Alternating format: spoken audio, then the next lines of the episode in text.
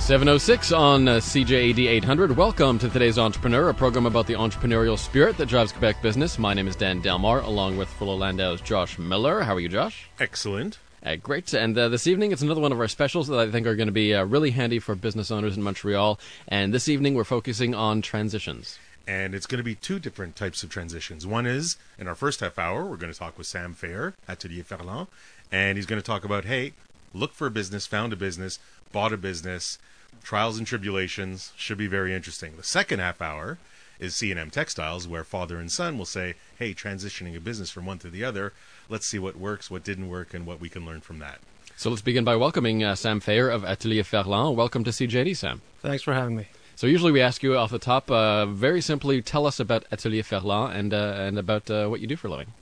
So Atelier Ferland was founded in nineteen seventy-nine. And uh, it started off in some person's back gar- garage to turn out into uh, an eighty-five thousand square foot fabrication facility, turnkey.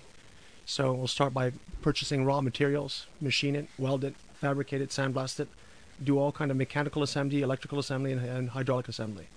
So that's basically what we do. We cater to sectors like mining, hydroelectricity, engineering firms, pulp and paper, tissue side, uh, transport, and others. Now, when did you get, you bought this business, you didn't start in nineteen seventy-nine. No, I didn't. I started in Far too young for that. Started in two thousand, you said. two thousand nine, yeah. How did you find this business? Well, it's like anything. I came from Asia. I spent the better part of a decade um, buying and selling into the Orient and vice versa. And uh, after a bout with illness, I took some time off, and then I had approached Mike Newton from Fort Orlando to see what businesses were out there, and uh, one there was one requisite that I, I wanted to live outside of Montreal and into the country. Mm-hmm. And uh, a few companies were presented, and um, Atelier Ferland came up. And I remember going to visit it the first time, and uh, I think uh, one of the my, one of Mike's colleagues came up, and we visited, and as soon as he walked out, he said, my God, we're never buying this business. And I thought to myself, that's where you're wrong. This is the one we're going to take. Did you have any experience in this kind of machine type shop before? Nothing. I didn't even know what it was. So uh, what are your first steps? You go in, you find this business. What what are your first kind of your own due diligence steps before think, you even decide you, you really want to? I think the first thing that I would look for as a businessman is a bankable deal. Anything that has high asset value where I could leverage in and expose myself to a minimum. And Ferland fitted that, that perfectly. And the next step that I would look at is to see what do they do, what sectors that it could cater, and what sectors the company currently not catering to. And after that happened, I think that we probably signed an L O I within maybe three weeks of visiting for the first time. But you had been looking for a long time before you actually found Atelier Ferland? Probably twelve to eighteen months. And when was it? Now let's get in a little bit, because there's a lot of people involved when you're in an acquisition process. Oh, there certainly is. Uh, uh, you know, from the vendor to the professionals around you, to the employees in the place. Maybe we can kind of touch one at a time. Uh, how was it dealing with, let's say, the vendor? I think the first thing that people should remember from an acquisition, it's still a human you're talking to.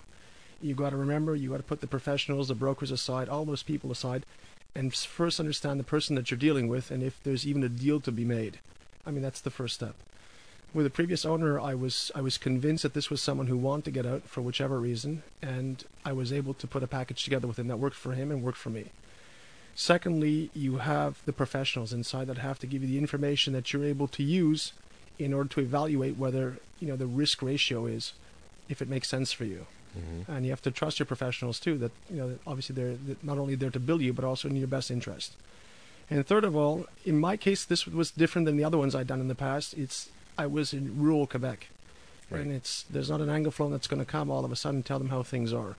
So that was probably the biggest challenge of all. But once that they saw, you know, once the takeover was over, the transition was finished, um, they saw that, you know, the effort was there, and you know it takes them some time to be able to, to trust you and want to follow you. Now, how long from the time you decided that, hey, this was a business that you wanted to get into until you actually closed the deal? Was it a very long process? I would say no. I mean, a, a typical deal is probably four to six months, and we closed it in about six months. So, so everything went, went pretty smoothly. Were you scared that you were entering a, a domain that you didn't that you didn't know, or, or, or did you feel, as many on the show have felt, that an entrepreneur is an entrepreneur and you can make it work? I don't know how the others feel, but I had no issues with it whatsoever. I mean, I had no clue that even, even the different types of materials and metal existed. I knew there was a business there. I knew there was an ability to, to turn this, to make money with it, and to, to, to get on the road with it. I mean, it, you've eventually got to sell it. And if you have a good teep around you, a good a good structure around you, it should allow you to limit the amount of time that you have to spend in the factory and more time on the road. And the next step is to build a strong sales team and grow the business. How much time of, of your due diligence did you spend actually learning the functions and the people, the key people of the company? Nothing. I spent more time learning the people. I spent more time putting a team around me that would be able to bring me the information that I needed. Let's be honest, I'm not going to become a machinist overnight, and I probably never will. Mm-hmm. I won't become a welder either. But I have the people around me that are able to help me to determine whether I want something or I don't. And like in any business, if you don't have the right personnel, the right team behind you, you're not going anywhere. Did these people already exist internally, or did you have to find from out the outside? That's a very good question. Uh, I brought them from the outside. I think that when you have a certain way of working with the same owner for so many years, they're going to be very hesitant when the new guy comes in. I brought immediately a, a, a twenty-five year mechanical engineer with me, and he started practically within a few weeks from when I bought it. And I was able to evaluate whether there was more of an interest to go into more complex parts than what we were actually doing. I mean, you have to understand what Atelier Ferland does. We don't make shelves. We mm-hmm. make very complex tooling, uh, heavy, from one ton to fifteen, twenty tons, for all types of different sectors. That's it's it's the core of what the business is all about. And it's also a business where you transform raw material into a finished product. Now, to you, for example, or to anybody else, and to me, for that matter of fact, I mean, a shoe you can recognize, a table you can recognize, the stuff that we make, I could see it a hundred times, I still don't know what it is. And let's let's come back to the people within Atelier Ferland, the employees, the, the, the line workers, the machinists themselves. Was it difficult to create that rapport? I mean, it was somebody that had had this business, as you say, since nineteen seventy-nine, so a good twenty years with the same person, and now there's uh, a new kid on the block, a new owner in town. How, how was the transition? How did you, you deal with those employees that are clearly as important as, as many others? I think that I spent a lot of time uh, almost forcing them to getting to know me. In the beginning, we had almost these company dinners every two weeks, and there was a you know a, a, an answer and question type of period where they could ask me just about anything they wanted to, from where I came from, what I'd done in the past, how I saw things going on. And the other thing too, and a lot of people may not pay attention to this, when you know there's a lot of people, only one of you. The first effort and what they really like is that you don't talk to them as, you know, whatever. You remember their name. You remember who you're talking to. Mm-hmm. Uh, today I could tell you all of their names, who they're married to, where they go, where they don't go. Uh, it's important for them. That's, that's it's a it's a big part of the, the trust that they have with who they're dealing with. Did you mean, do you still maintain that today? I mean, we're thirteen years later, and has that has that philosophy changed at all? Uh, actually, we're five years later, but I still, I still have. So I, I absolutely, we still have. Uh, you know, most companies obviously do Christmas parties. We do uh, Chris, uh, summer barbecues. We do all types of different events where you know I, I try and keep them all together. That that family spirit for them uh, and for me actually kind of works with them. Today's Entrepreneur on C J A D. It's our special on business transition, and our guest for the first part of this hour is Sam Fayer of Atelier Ferland, and we'll have the Augers coming up uh, after the prog- after the uh, the seven thirty news uh, from C and M Textiles. For professional advice with a personal touch, consult Fuller Landau, Chartered Accountants and Business Advisors. Click on f l montreal dot com. seven eighteen on today's Entrepreneur, inspiring stories from outstanding business people. Welcome back. My name is Dan Delmar, along with Fuller Landau's Josh Miller and Mike Newton as well in studio with us, because it's our special on business transition, and our guest for the first half hour is Sam Fayer of Atelier Ferland. And, you know, really curious, you're buying the, the vendor, the purchaser, and the vendor have a, a special relationship, uh, sometimes good, sometimes not so good, but clearly there's a knowledge that the vendor has when you're buying. Was there an agreement that the, the vendor stayed on for a certain period of time after you purchased? I think that in, in most acquisition, there usually is a transition period, and you know that's usually hit or miss. In this case... In it, your case, yes. It turned out it to a multi-million dollar lawsuit, and um, you know, it's, I can under, in a way I can understand them. You create a company, you're the one calling the shots for the better part of thirty years, and all of a sudden this new guy comes in, much younger than you are, and all of a sudden the direction, the vision isn't the same thing anymore. He wants to go left because he thinks that's the way to go, and you're like, well, that's not happening. You work here today. You you have nothing to say. And uh, I think I don't think legal legally the rest I'm allowed to talk about, but but um, uh, it's not always easy. And the did you find that the employees were following more him or the new owner that had a maybe bit more up-to-date vision of where business should be? Look, we're we're a pretty big crew, so a, a lot of them didn't know where to place themselves. You know, they they were a little bit on the fence. But like I said earlier, I spend a lot of time with them. You know, I, I do a lot of. We still do these dinners and these. Even in the beginning, the first seven or eight months, I think I met all of them, probably once or twice a month, mm-hmm. for lunches and dinners. So they got to know me a lot quicker. Uh, probably not thirty years as quick as the other, but they got to know me very quickly. And yeah, listen, a few didn't want to stay, so they didn't, and the others ended up staying. Now, you in any in any transition, any purchase, you do have a number of professionals that work around you that you have to rely on, that you work closely with, that there has to be a trust factor. What was what was the did it work for you? Was it was it important to have these professionals around you? Um, is there anything you would have done differently with them? Well, I think I'm kind of fortunate because both professionals that I'm referring to, well, actually, there's three of them. My attorneys and uh, and uh, my accountant have been with me for a long time, and I have a, a, a very good trust. And you know, it was a lot easier for me to, to be able to talk back and forth to see the reasoning, and their their advice was uh, was invaluable in making a decision to buy this or not. And I guess I'm going to turn to Mike since you know he's been quiet long enough, so we're we're going to give him a chance to speak. Uh, and, and I, I you know I turned to Mike, and you've you've dealt with so many transitions over the years, so many purchases.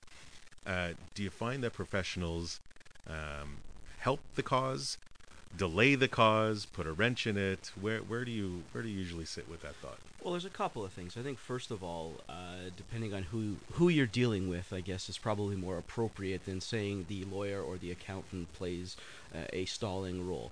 Uh, there's no doubt that uh, that dealing with uh, Dealing with professionals uh, is, as Sam was saying before, it's kind of hit or miss as well. I mean, there are certainly some people that'll that'll move along the process, that have a business mind, and then you have those that are a little more technically oriented, which uh, I have to say get uh, get lost in the paperwork and get lost in the numbers and don't have the ability to see the vision. Sam made reference to one of the guys that went down initially to do some of the due diligence work. Uh, and it was funny, he came out and said, there's no way we're buying this. When well, when he came back to the office, he said, if we buy this, I don't know how we're going to finance this. And, you know, we, Sam and I put our heads together, and Sam came up with a very creative idea that we that we put in place. But there's no doubt that left to the ordinary mindset, uh, I don't think this deal ever would have gotten done. And I, and I think it's important that the creativity and a proper due diligence, you know, really come into play.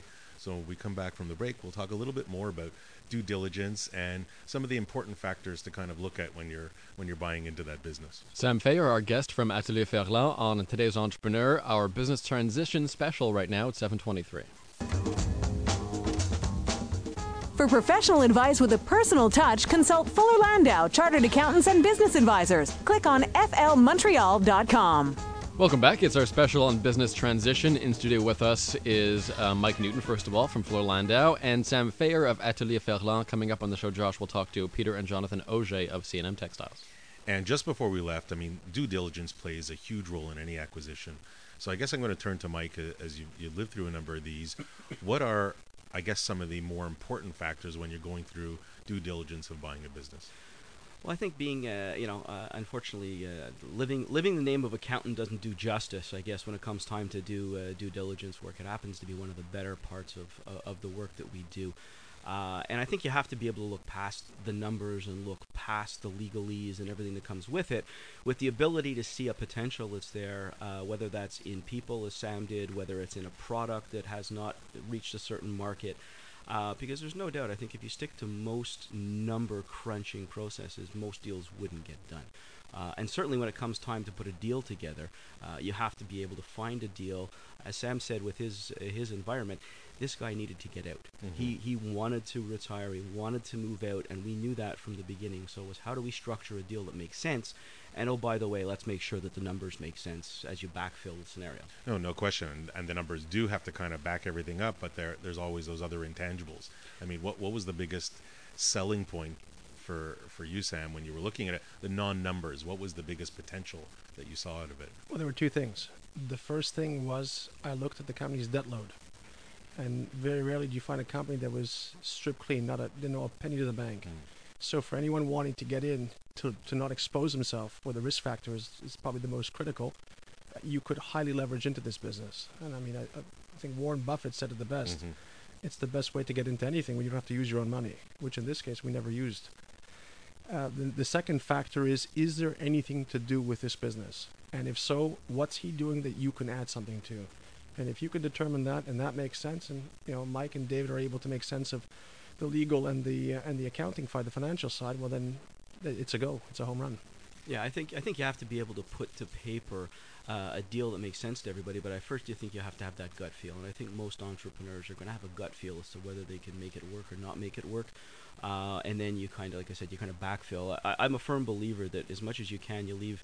Uh, you know, not to make not not to make harsh to the lawyers, but you know, you want to leave the technical side out uh, until such time as you've come to more or less of an agreement between the parties and saying, okay, we're both interested. Uh, you know, we may not be on the same dollar value, but kind of the cocktail approach to an L O I, a letter of intent, that ultimately says, okay, we're in agreement. Now let's hound things out, because really the paperwork should backfill the transaction. It should not be leading the transaction. In many cases, we all get caught up on the paperwork because as professionals, that's what we're taught to do. With the knowledge that you have today, Sam, and looking back four or five years when you were going through this, is there anything you would have done completely differently? No. I think I think we did it exactly the way it should have. I mean, I probably would have gone without the lawsuit, but yeah. Listen, it is what it is sometimes. No, no question about it. And Mike, is there any, uh, as as we near the, the half hour, is there any one aspect of any business that you would concentrate more on than something else for due diligence? Well, I think a large part of what you have to look at once you get past the initial stages of does this make sense on paper is the people that are involved. I mean, there's very few situations where an entrepreneur sells and usually in most cases have anywhere from an eighteen to a thirty month Uh, phase out period where you want them involved, you want them to be active, you want to learn from them, you want to go on. I have to say, to date, I don't think I've seen one go past eighteen months, and very few of them actually go past twelve. Uh, unfortunately, in Sam's case, it went to a lawsuit. In most cases, uh, they've thrown each other out long before they get to a lawsuit.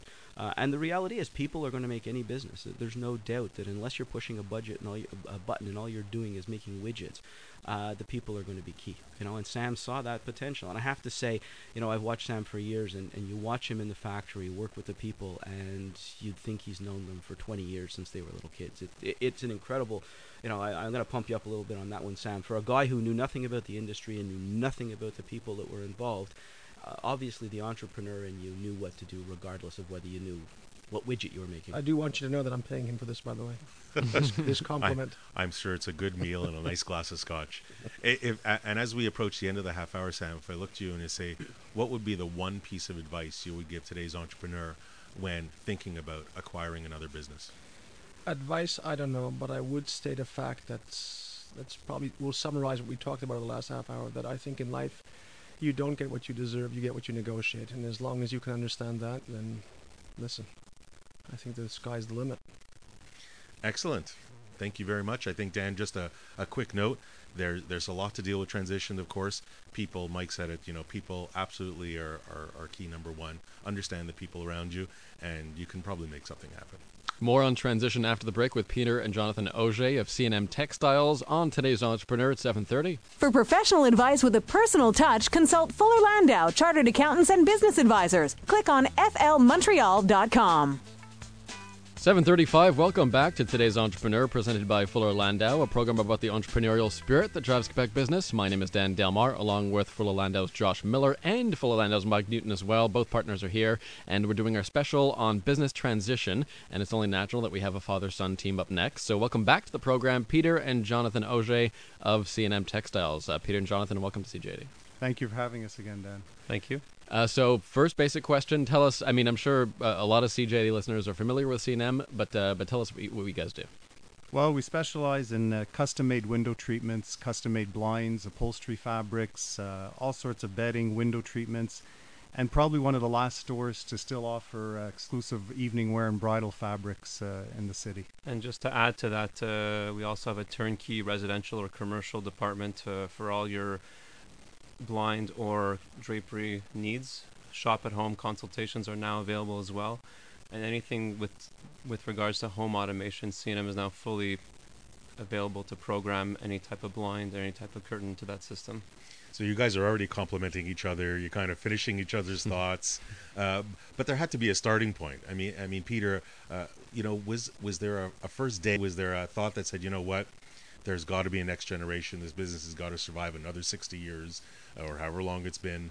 Uh, what was the first thought in, in bringing in that next generation? You know, Josh, you always hope that the business will continue and you hope that the next generation will come in, but you also don't want to stop them from doing other things in their professional field. If this is their passion, then they're welcome to come in. If it isn't, then we would just move on. But when I did see the passion in, in their eyes and I saw that they really loved the business and they treated it with the same respect that we did, then the door was open to them and they, it was up to them to make their choices. Kind of turn to you, John, and ask you the same question. At what point did you realize, hey, this is kind of what I want to do with my life as opposed to doing something completely different? Well, I've always enjoyed dealing with uh, with people, and uh, I've always loved the sales environment, and just watching and growing up in the C and M atmosphere, just like how it's unique from other types of stores or other types of businesses, that the relationships you could develop with your clients, because we're, you know, we're basically helping people with their homes. So you really get to, you know, invited into someone's home, and you develop a real intimate relationship because you're actually selling something that actually is for them and for their home that they're going to have for a long time. What was the first step? I mean, you're getting into the business. Did you start at the bottom? Do you do you start bottom, like you know bottom moving indeed, things with yes. the broom in hand? With the broom in hand. I mean, that's the old cliche. You know, start them in the in the broom closet and make sure they clean up the store to get the note. But it was very important that uh, that uh, my father and my uncle really instilled that we do learn the business from the bottom up. Um, not only did it help us develop knowledge for, of understanding every level of, of positions with the company, but also you gain a certain respect from your fellow staff and fellow team members, because they, most of the people that have been with C and M, they've been with us for, you know, over twenty years. So they've seen the third generation, myself, my cousins, grow up with the company, working in those different departments and seeing that we're dedicated. So it helps in a sense that they will have more respect for us when it comes time for us to be the decision makers. Did you did you ever feel that the employees didn't look at you, that next generation, as having the right knowledge or the right, you know, did they ever look at you and say, oh, okay, he's the, the kid of the father, I guess I gotta respect them? Uh, not so much. I mean, maybe it wasn't so much that they had to respect us. It was more that the, the, my biggest challenge, I think, was that uh, when I started with C and M, I was very young, but when we actually opened one of our stores in Ottawa, I was actually twenty-one. So I was actually put into a position of, of store owner slash manager at that young age. So it was more that I had to prove to, to my team and, and to myself that at twenty-one, I could lead a group of designers and a group of salespeople, you know, in a, in a company at my young age, because most people in the business, in the industry, would have had twenty-five years experience in my position. Did you go out and grab that opportunity, or Peter, did you say, you know what, here's something, try your hand at it? It was more of that, Josh, because Montreal was, uh, you know, shrinking in the sense that there were so many of the next generation coming in, there wasn't room for everybody in one store. So the opportunity for expansion was there, and Ottawa was a good city to go to. And Jonathan volunteered to go on his own, and then Matthew joined him and uh, never came home until recently. So they, they were, you know, we left it in their hands, and they were really on their own. Peter, you're also second generation, right? The yes. business was started before you. Yes. Was there a major difference in how the transition from your predecessor, your father or uncle, down to you, as compared to you down to your, your son and nephews? Not not really that much. I mean, they saw, my dad saw in me that, that I had the passion for the business, and, and he said, look, go to university, uh, go to C J A D, do your studies. The business is always here. You can have it whenever you want. It's here for you. If you don't want it, we'll just sell it and move on. But then when I called him one day, because in high school I was always in the high eighties average, and then C J E P I, I was failing. And I called him up, I said, Dad, I'm not doing well at this, it's not going well. He says, okay, drop it, and the door's open. And from then, we never looked back. And he basically, you know, taught me and then turned the keys over and said, it's yours now, and go go with it. You know, take it and ride with it. John, slightly different experience with you. You made it through C J E P. Yes. With flying colors. We think. As far as the transcript goes. But uh, yeah, it was a different transition because I think at the time uh, between uh, my grandfather and my father and my uncle, there was a, a huge transition in the industry that we're in. Whereas now, th- you know, our fathers are still actively involved because of their ages. They're still at a, at a point in their lives where they actually still want to be in control of day-to-day operations and in the flagship. And uh, so for us, you know, it was a transition where we had to take a concept of a huge store on Saint Hubert's and try to make it our own while keeping up the same family values. So we've opened a store in Distrante in Brossard, a store in Ottawa that are more of a kind of a, a smaller scale. So there's not the huge inventory. So we've had to take the values that they instilled upon us and kind of set, settle on a, a system that works best for our stores. Did you, as you got to know the business and know all the lines and the product and the possibilities out there, certainly with uh, the youth and the and the online and, and all the stuff that, that makes a business run, did you start developing a different vision from your father? Was it always the same thing? Did you, you feel well, it could go differently? Well, my father had the vision. It's just that it wasn't, I guess his generation didn't prioritize or see the the value in the marketing on social media. And it's funny you mentioned that. Actually, we're about to go live with our new website, and we're developing a whole marketing plan for social media, hopefully an online store as well, which will all be available uh, next year. So I've been working uh, with, with my cousins very hard on on getting that going. But uh, we were lucky that, that my father and my uncle were, were, you know, they didn't close the door on the idea right away. They saw the value, but they just didn't prioritize it like we would. And Peter, did you... Did you see the value? Did you think it was a bit too much? Did you agree with it? You seem to have an open mind, if I may say so. Uh, wondering what your thoughts were on some of the new ideas that that your son, your nephews kind of bring in. I see the value and, and I appreciate the value of it. I just didn't have the energy or the know-how to go after it. So I said, look, I agree with you guys. It's in your hands. It's your baby. This is your thing. So take it and run with it and, and let's get it going. But I, I do absolutely see the value of the social media Uh, market in, in the future. It's definitely there and it's definitely happening. How much carte blanche did you do you give to the next generation? They've had, I have to say, in ten years they've had full carte blanche because the other two stores are basically theirs and they're running them, and I thought I'd be back and forth to Ottawa on a weekly basis, and I think I can count on one hand how many times I've been there. So we basically, I, I opened it and I worked hard to get it open, but then I left it in their hands and they were doing a good job, so I didn't have to go that often. And John, how much did you rely on your, your father, your uncle, to, to get all that knowledge? Did you actually go and ask questions? Heavily, or yes. Or would you say, I gotta I gotta prove it to them, I gotta do it on my own? No, I mean we, we had that sense of we do want to do it on our own, of course, but we we were on the phone or even at family dinners we would always uh, take the conversation aside. Uh, my uncle, my dad, and my cousins, and we'd kind of talk about the business because we needed to have questions answered in order to be taken seriously in in the new stores. Peter, how long have you been thinking about transition? Because it, uh, my impression is that you've been thinking about it for, for a while, perhaps since uh, Jonathan was a little child. Well, I knew that at one point uh, I could only do what I'm doing for so long, and as the kids were getting older, the, I mean, I have three kids, my brother had two, and my sister has a few, and I said, look, everybody's welcome to come in. Whoever would like to come in and loves the business, but you have to show the passion and the know-how and the want of this type of business, because it's a very demanding business. Firstly, you're creating, so it's very artistic. So you're basically, with each client, creating a new a new portrait. You're doing something new. So every client I- is a challenge. And you have to be creative, and you're doing this on a daily basis, basis. And you have to have a lot of patience, and you're working with a different character, you know, maybe seven, eight times a day. So when I, you know, you have to be that type of person that can handle that and be ready to, to deal with that. Peter and uh, John Auger of C and M Textiles joining us this evening on our Business Transition Special. More after the break at seven forty-five. For professional advice with a personal touch, consult Fuller Landau, Chartered Accountants and Business Advisors. Click on f l montreal dot com. seven forty-eight, welcome back to today's Entrepreneur, inspiring stories from outstanding business people. Dan Delmar and Fuller Landau's Josh Miller. Also with us is Mike Newton as well from Fuller Landau. And uh, the Augers are here uh, from C and M Textiles, Peter and John. And uh, this is our special on business transition. And I kind of alluded to it earlier, but I'll ask the direct question. I mean, two different generations, different amounts of time in the business. Uh, you guys have a little bit differences in operational management, your your philosophies, your strategies?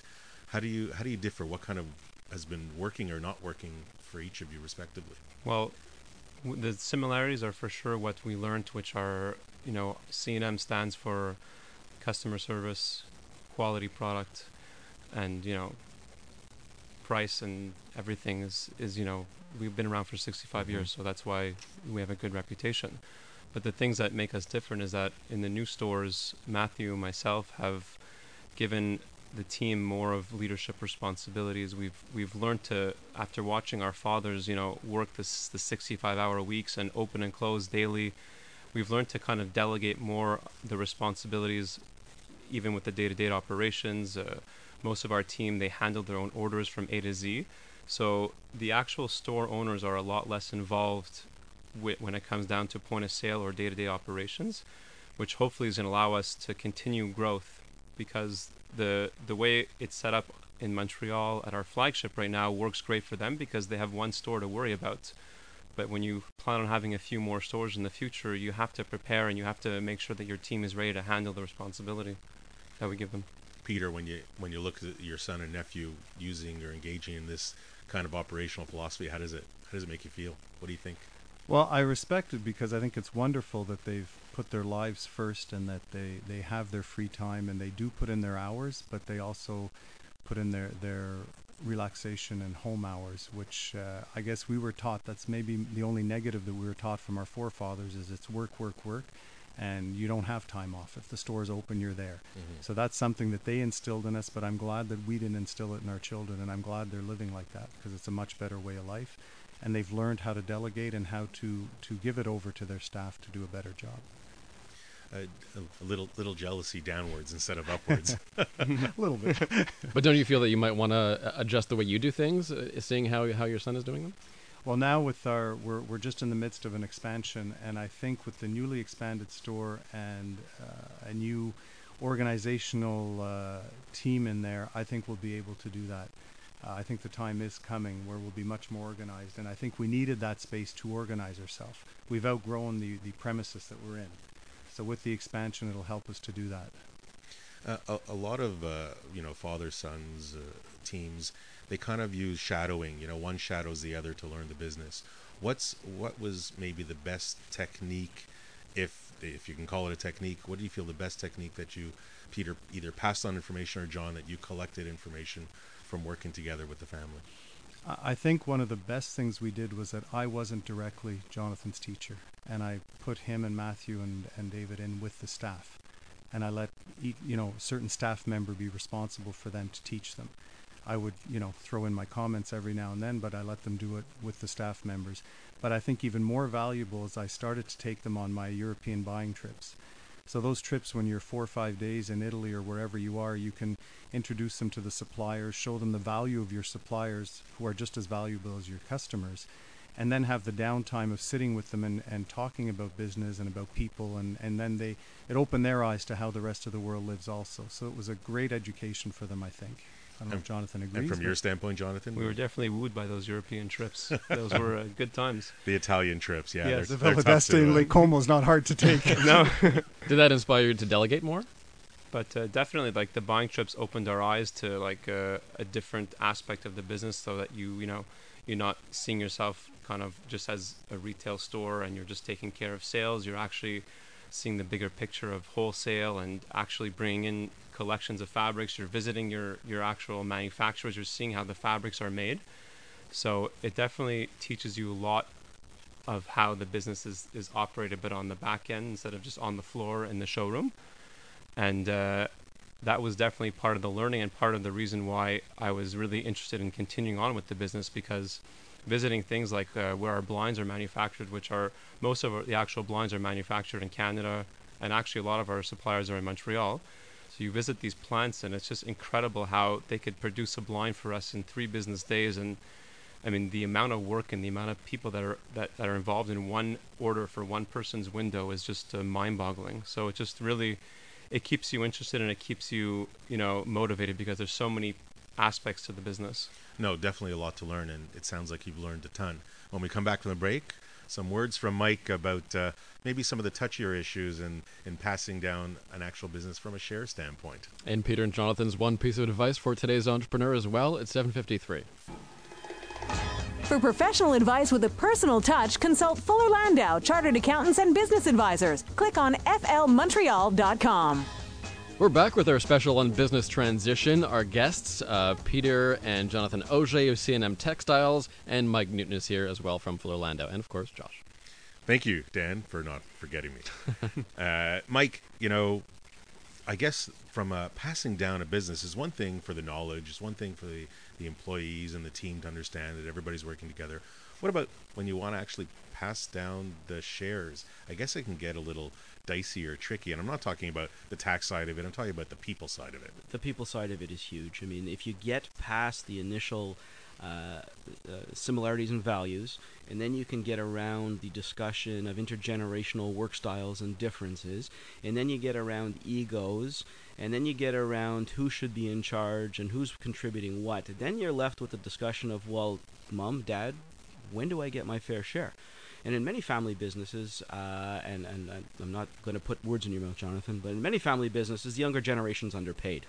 Uh, seeing that somewhere down the road there there's a payday on shares and equity and are willing to continue to work, I have seen family businesses where the parents are still active at eighty, eighty-five years old, and the kids, do the math, are somewhere in their fifties, and the shares still haven't been transitioned. So it is a very, very touchy subject. Uh, and uh, unfortunately, I've seen a few families broken apart. Uh, the, the, resent, the resentment just builds. The resentments, I mean, the, and, and then you got to play the whole, well, if there's multiple children and they're not all in the business, do I compensate the kids uh, based on birthright? Do I compensate the kids based on time that they spend actually working in the business?